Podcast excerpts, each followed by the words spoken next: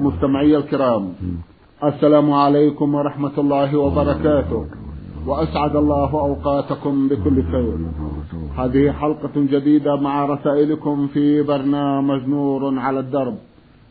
رسائلكم في هذه الحلقة نعرضها على سماحة الشيخ عبد العزيز ابن عبد الله بن باز الرئيس العام لإدارات البحوث العلمية والإفتاء والدعوة والإرشاد. مع مطلع هذه الحلقة نرحب بسماحة الشيخ ونشكر له تفضله بإجابة الإخوة المستمعين فأهلا وسهلا بالشيخ عبد العزيز. حياكم الله وبارك حياكم الله. نعود مع مطلع هذه الحلقة إلى رسالة وصلت إلى البرنامج من الجمهورية العربية السورية باعثها المستمع خالد الأحمد. الأخ خالد يسأل سماحتكم جزاكم الله خيرا تفسير سورة البروج. جزاكم الله خيرا. هل أقرأها سماحة الشيخ أم تكتفون بقراءتها مع التفسير؟ بسم الله الرحمن الرحيم. الحمد لله وصلى الله وسلم على رسول الله وعلى آله وأصحابه ومن اهتدى بهداه. أما بعد فقد ذكر الله جل وعلا في البروج حالة الذين اعتدوا على المسلمين وحرقوهم وفتنوهم تحذيرا للمسلمين من أعمالهم الخبيثة. وحثا على الصبر على ما يبتلى به العبد. ولهذا قال جل وعلا والسماء ذات البروج واليوم الموعود وشاهد ومشهود. أقسم بالسماء سبحانه وتعالى ذات البروج وهي النجوم العظام في قول جماعة من المفسرين.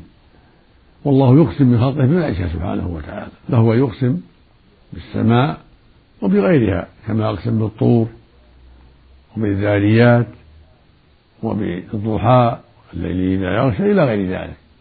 لأنها آيات دالة على قدرته العظيمة وأنه الخلاق العليم سبحانه وتعالى وأنه القادر على كل شيء. أما العبد فليس له يحلف إلا بالله. مخلوق ليس له يحلف إلا بربه. ولا يجوز الحلف بالأنبياء ولا بالملائكة ولا بالأمانة ولا بالأصنام ولا بشرف فلان ولا غير ذلك. يقول النبي صلى الله عليه وسلم من كان حالفا فليحلف بالله وليصمت. ويقول عليه الصلاة والسلام من حلف بشيء دون الله فقد أشرك. خرجه الإمام أحمد بإسناد صحيح. في أحاديث كثيرة ومنها قوله عليه الصلاة والسلام من حلف بالأمانة فليس منا. قوله سبحانه واليوم الموعود يعني يوم القيامة. وقل هو شاهد ومشهود الشاهد هو يوم الجمعة في قول جماعة من أهل العلم. والمشهود هو يوم عرفة لأنه يشهده الأمم الكثيرة من الحجاج. وهما يومان عظيمان. يوم الجمعة هو خير أيام الأسبوع وأفضلها. فيه خلق آدم وفيه أدخل الجنة وفيه أخرج منها وفيه تقوم الساعة وفيه ساعة لا يرد فيها سائل. يستجيب الله فيها الدعاء. ويوم عرفة فيها وقفة الحجاج. وفيها دنو الرب من عباده سبحانه وتعالى. كما في الحديث الصحيح. ما من يوم يقول النبي صلى الله عليه وسلم ما من يوم أكثر عتيقا من النار من يوم عرفة. وإن الله سبحانه لا يدنو لا يدنو فيباهي بأهل موقف الملائكة. فيقول ماذا أراد هؤلاء؟ ويقول فيه النبي صلى الله عليه وسلم الحج عرفة. وسئل النبي صلى الله عليه وسلم يوم عرفة؟ يعني لغير الحجاج. فقال يكفر الله به السنة التي قبله والتي بعده. أما الحجاج فلا يشرع لهم صيام بل ينهون عن صيام يوم عرفة في حال الحج. السنة أن يقف الحاج مفطرا لا صائما. كما وقف النبي صلى الله عليه وسلم في حجة الوداع مفطرا قوله جل وعلا قتل أصحاب الأخدود النار ذات الوقود إذ هم عليها قعود وهم على ما يفعلون بالمؤمنين شهود. يبين سبحانه وتعالى عظم جريمة أهل الحدود ولهذا قتل أصحابه يعني لعنوا بجريمتهم العظيمة الشنعاء حيث ألقوا المؤمنين في الأخدود إذا لم ينقادوا لباطلهم. هذا يحذر من الاستجابة لأهل الباطل ويدل على أن الواجب على المؤمن أن يحذر أسباب الهلاك وأن يبتعد عن الباطل وأهله. وفي شريعة محمد صلى الله عليه وسلم شرع الله المكره أن يدفع الإكراه بالاستجابة لما كل منه مع طمأنينة قلبه بالإيمان وهذا من فضل الله سبحانه وتعالى. أن المكره إذا أكره على الكفر والضلال فله ينطق به متابعة لهم ودفعا للظلم مع إيمان قلبه وطمأنينة قلبه بالإيمان ويسمى المكره. كما في قوله جل وعلا من كفر بالله من بعد إيمانه إلا من أكره وقلبه مطمئن بالإيمان. فإذا ألزموه بالكفر أو يحرقوه أو يقتلوه أو يضربوه فله ينطق بالكفر. مع الإيمان والطمأنينة في القلب كما فعل بعض الصحابة في عهد النبي صلى الله عليه وسلم وأذن له النبي في ذلك عليه الصلاة والسلام. فالإكراه بالضرب أو القتل أو نحو ذلك مما يضر العبد ضررا بينا يبيح له يتكلم بكلمة الكفر. إذا كان قلبه مطمئنا بالإيمان وإنما قالها موافقة على دفع الشر باللسان فقط. وهذا من رحمة الله لهذه الأمة وإحسانه إليها سبحانه وتعالى. قال تعالى وما نقموا منهم يعني من هؤلاء الذين رقوا في النار وهم أصحاب الأخدود وما نقم منهم المشركون الكفار الظلمة إلا أن يؤمن الله العزيز الحميد. يعني ما عابوا عليهم ولا عاقبوهم إلا من أجل إيمانهم. وهذا عيب هو محل الفتح. هو عيب عند أهل الباطل ولكنه مدح وشرف لأهل الإيمان. فنسأل الله العافية والسلامة. نعم. اللهم آمين. جزاكم الله خيرا وأحسن إليكم. بعد هذا رسالة من إحدى الأخوات المستمعات تقول بسم الله الرحمن الرحيم. أنا السائلة سين كاف السلام عليكم ورحمة الله وبركاته. وبعد زوجي هجرني في المنزل سبعة أشهر وهو متزوج من امرأة أخرى لأنني لم أنجب أولادا.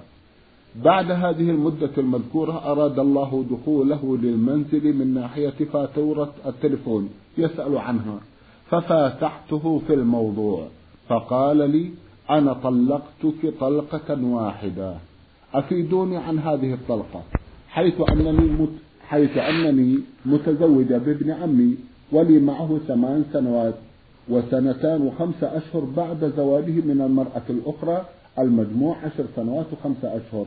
ولم يطلقني إلا هذه الطلقة التي ذكرها ولم يكتبها.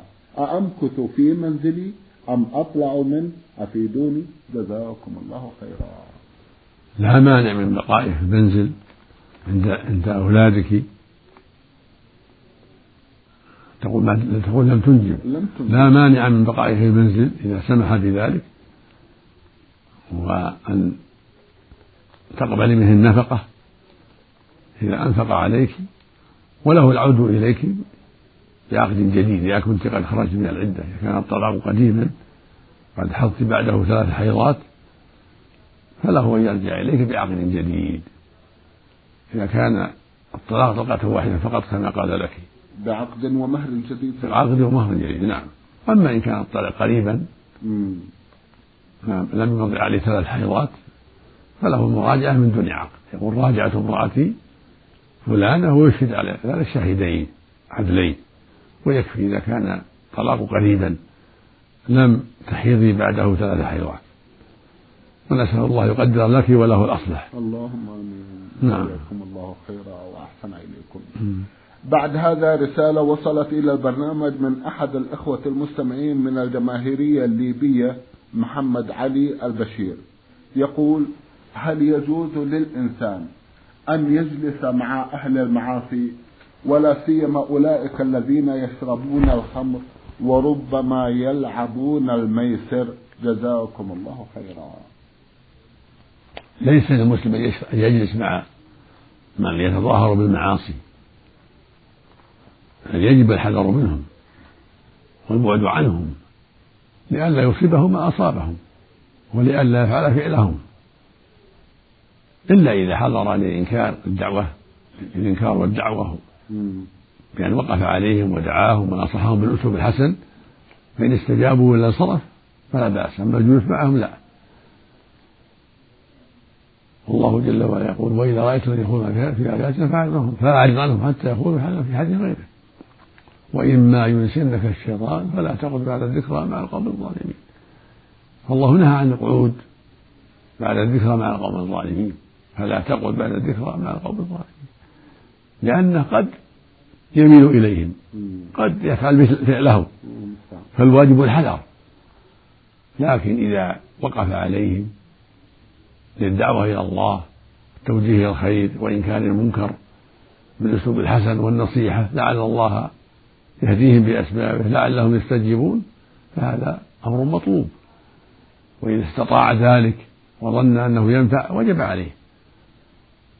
لقوله سبحانه وتعالى فذكر إن نفعت الذكرى. وذكر إنما أنت مذكر فذكر إنما أنت مذكر. فالمقصود أن الله جل وعلا شرع لنا التذكير والدعوة. فإذا أمكنك أن تدعوهم إلى الله وأن ترشدهم إلى الخير وأن تحذرهم من الباطل فأنت على خير عظيم. أما الجلوس معهم فلا. نعم. جزاكم الله خيرا وأحسن إليكم. يسأل سماحتكم عن الميسر المذكور في القرآن الكريم.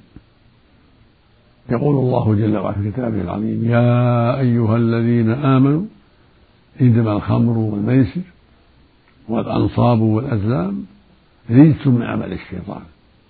فاجتنبوه لعلكم تفلحون. الميسر القمار. هو اللعب بالمال. كونه يتسابقون بالأقدام أو يقول هذا كذا ولا كذا ولك إن غلبتني كذا. من المال يسمى الميسر ويسمى القمار. أو يتراهنون على شيء بأن يقول إن غلبتني في مصارعة أو غلبتني في السبق إلى كذا على الأقدام أو على الحمير والبغال فلك كذا هذا كله قمار ميسر. أما إذا كان بالإبل أو بالخيل أو أو بالرمي فهذا مشروع لا بأس به. هذه مسابقة بالإبل أو بالخيل أو بالرمي. لا بأس أن يأخذ عليها العوض. لقوله صلى الله عليه وسلم لا سبق إلا في نصل أو خف أو حافر. فالنصل الرمي والخف الإبل والحافر الخيل. نعم. جزاكم الله خيرا وأحسن إليكم. إذا فات الإنسان صلاة جهرية وأراد أن يقضيها فهل يكون ذلك سرا أو جهرا؟ السنة يقضيها جهرا. في النهار نعم. قضاها يقضيها جهرا. النبي صلى الله عليه وسلم لما نام عن صلاة الفجر فلم يوقظه إلا حر الشمس في بعض أسفاره صلىها على طلوع الشمس جهرا عليه الصلاة والسلام. وجهر فيها بالقراءة. نعم. جزاكم الله خيرا.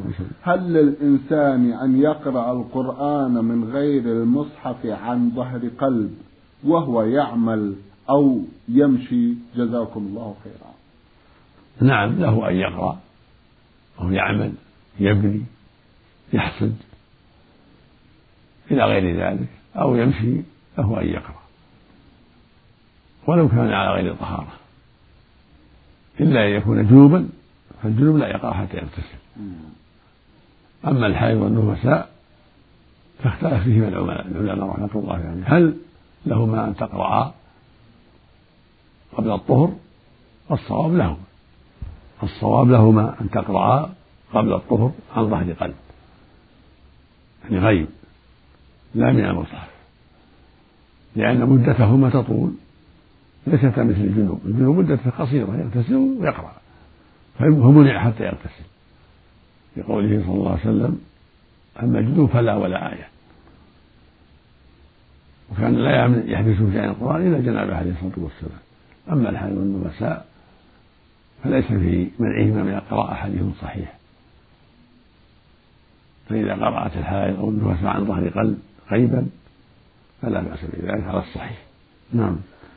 جزاكم الله خيرا وأحسن إليكم. بعد هذا رسالة وصلت إلى البرنامج من مكة المكرمة باعثها مستمع من هناك يقول أخوكم في الله جيم حاسين. أخونا يسأل سماحتكم فيقول ما هو الحكم في التعامل في الجمعيات بين عدد من الزملاء في العمل؟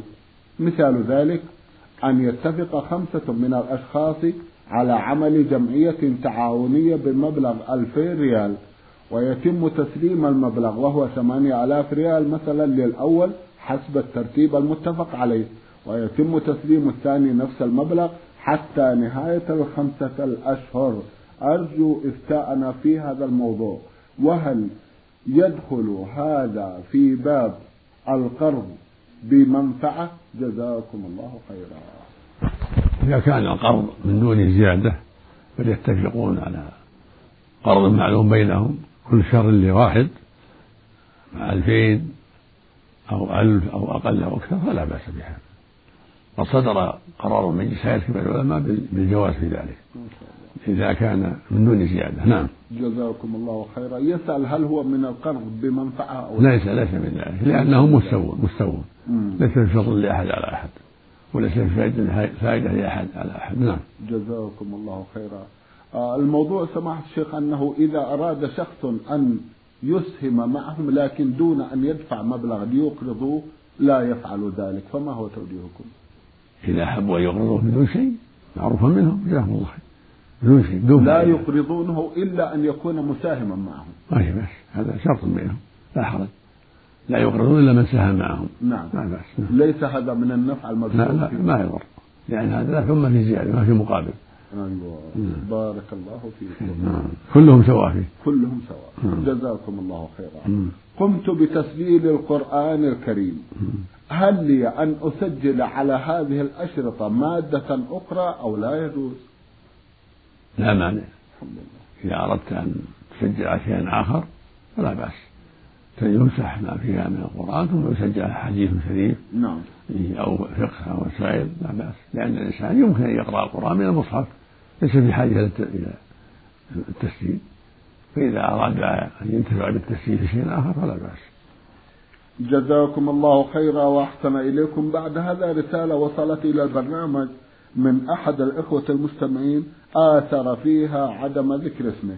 له أسئلة كثيرة من بينها سؤال يقول الدعاء أفضل شيء للميت فهل يصل إليه ثواب التسبيح والأذكار وقراءة القرآن الكريم والصلاة وصيام التطوع وتقديم الصدقة من ثياب وطعام ونحوها؟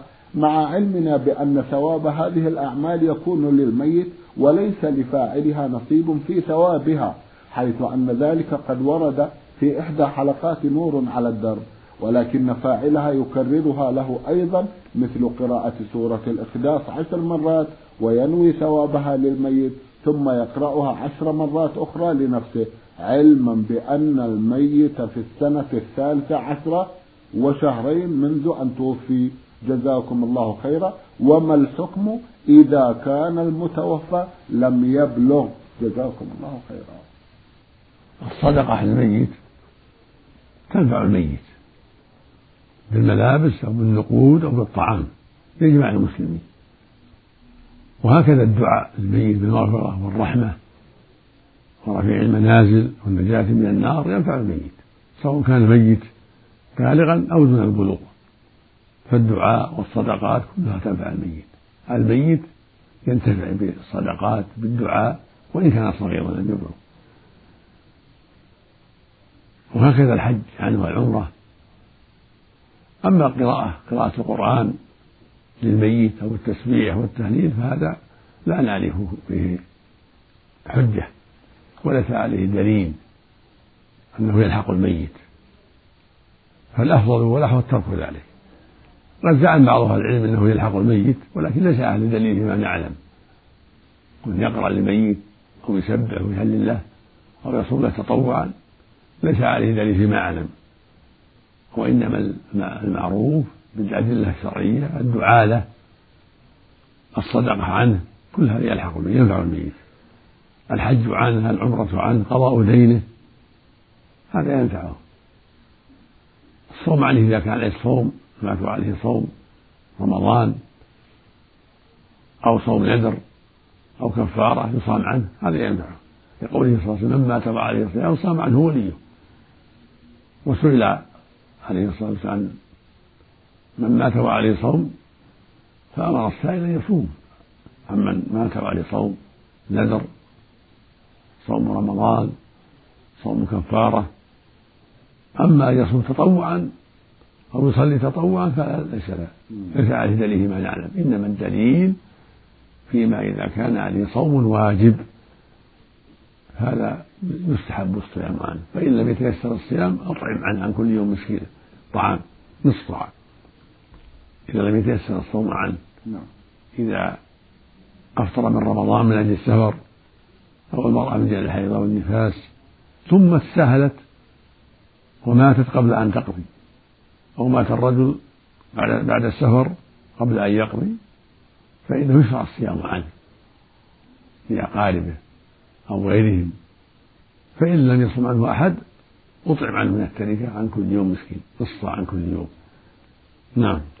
جزاكم الله خيرا. يسأل سماحتكم عن المكلف وغير المكلف في الأحوال. لا حرج مثل ما تقدم. كما تقدم. عن المكلف وغير المكلف. لا. بأس إذا صدق عن المكلف أو غير المكلف أو دعا له أو حج عنه أو اعتبر ينفعه ذلك. جزاكم الله خيرا. والفاعل له أجر. نعم. والفاعل له أجر. ما شاء الله. الميت له أجر والفاعل له أجر. ما شاء الله. جزاكم الله خيرا. هل على الإنسان غير المكلف غير البالغ صيام شهرين متتابعين كفارة لقتل الخطأ وذلك لأنه تسبب في قتل أخيه الأصغر بواسطة السيارة حيث أنه يبلغ من العمر خمس عشرة سنة ولم يخط شاربه بعد. إذا كان قد بلغ خمسة عشر سنة أو احتلم وأنزل المني أو نبت الشعر في عانته في عند الفرج فهذا عليه كفارة لأنه بالغ. يصوم شهرين أو يعتم والعتق مقدم إذا تيسر العتق مقدم فإن عجز العتق صام شهرين متابعين عن قتل الخطأ أما إذا كان دون خمسة عشر سنة. ولم ينزل بني عن شهوة لا باحتلام ولا بغيره. ولم ينبت الشعر الذي حول الفرج شعر الخشن حول الفرج حول الذكر. كان رجل أو حول القبر إن كانت امرأة. فهذا ليس بمكلف. والتكليف يكون بأحد الثلاثة. إما بإكمال خمسة عشر سنة. أو بإنبات الشعر الخشن حول الفرج حول القبل أو بإنزال المني عن شهوة باحتلام أو غيره والمرأة تزيد أمرا رابعا وهو الحيض. فإذا لم يوجد واحد من هذه الثلاثة في حق الرجل والمرأة ولم يوجد الحيض في حق المرأة فليس بمكلفين نعم. وليس عليهما كفارة. بارك الله فيكم وجزاكم الله خيرا. هل يتضرر الميت بالبكاء عليه؟ لا يتضرر إلا بالنياحة أما البكاء العادي لا يضر. لكن إذا كان بالنياحة برة الصوت هذا يتضرر يقول النبي صلى الله عليه وسلم إن الميت يعذب في قبره بما نيح عليه. والنياحة رفع الصوت. فلا يجوز لأهل الميت أن ينوحوا عليه. لأن هذا حرام عليهم ويضره أيضا. فالواجب الحذر من ذلك. أما البكاء بدمع العين حزن القلب فلا يضر. لقوله صلى الله عليه وسلم العين تدمع والقلب يحزن لما مات ابنه إبراهيم نعم. قال عليه الصلاة والسلام العين تدمع والقلب يحزن ولا نقول إلا ما يرضي الرب وإنا بفراقك يا إبراهيم لمحزونون وقال لاصحابه الا تسمعون إن الله لا يعذب بدمع العين ولا بحزن القلب ولكن يعذب بهذا أو يرحم. وأشار إلى لسانه يعني بالصوت اللهم صل عليه جزاكم الله خيرا. هل هناك فرق سماحة الشيخ بين من يوصي بالنياحة عليه ومن لم يوصي في الحكم الذي تفضلتم به؟ الذي يوصي أشد إثما. الذي يوصي أشد إثما والذي ما أوصى أقل إثما. أقل شيء أقل خطرا وأقل وأقل أذى. لكن إذا أوصى صار راضيا بالمعصية. لا حول ولا قوة إلا بالله. ما هي وصيتكم لنا سماحة الشيخ حتى لا يناح علينا. الوصية لكل مسلم أن لا يناح عليه. الوصية لأهل كل مسلم أن لا ينوحوا أما دم العين البكاء لدم العين والنشيد ما لا يضر. لكن رفع الصوت الصياح والصراخ أو نتف الشعر أو خمس الوجه أو شق الثوب هذا منكر. يقول النبي صلى الله عليه وسلم ليس منا من ضرب الخدود أو شق الجوب أو دعا بدعوى جاهلية وعضداه وناصراه وانكسار ظهراه إلى غير هذا من الصياح. ويقول صلى الله عليه وسلم أنا بريء من الصالقة أنا بريء من الصالقة والحالقة والشاقة. الصالقة التي ترفع صوتها عند المصيبة والحالقة هي التي تحلق شعرها عند المصيبة أو تنتفه والشاقة هي التي تشق ثوبها أو خمارها أو قميصها كل هذا محرم.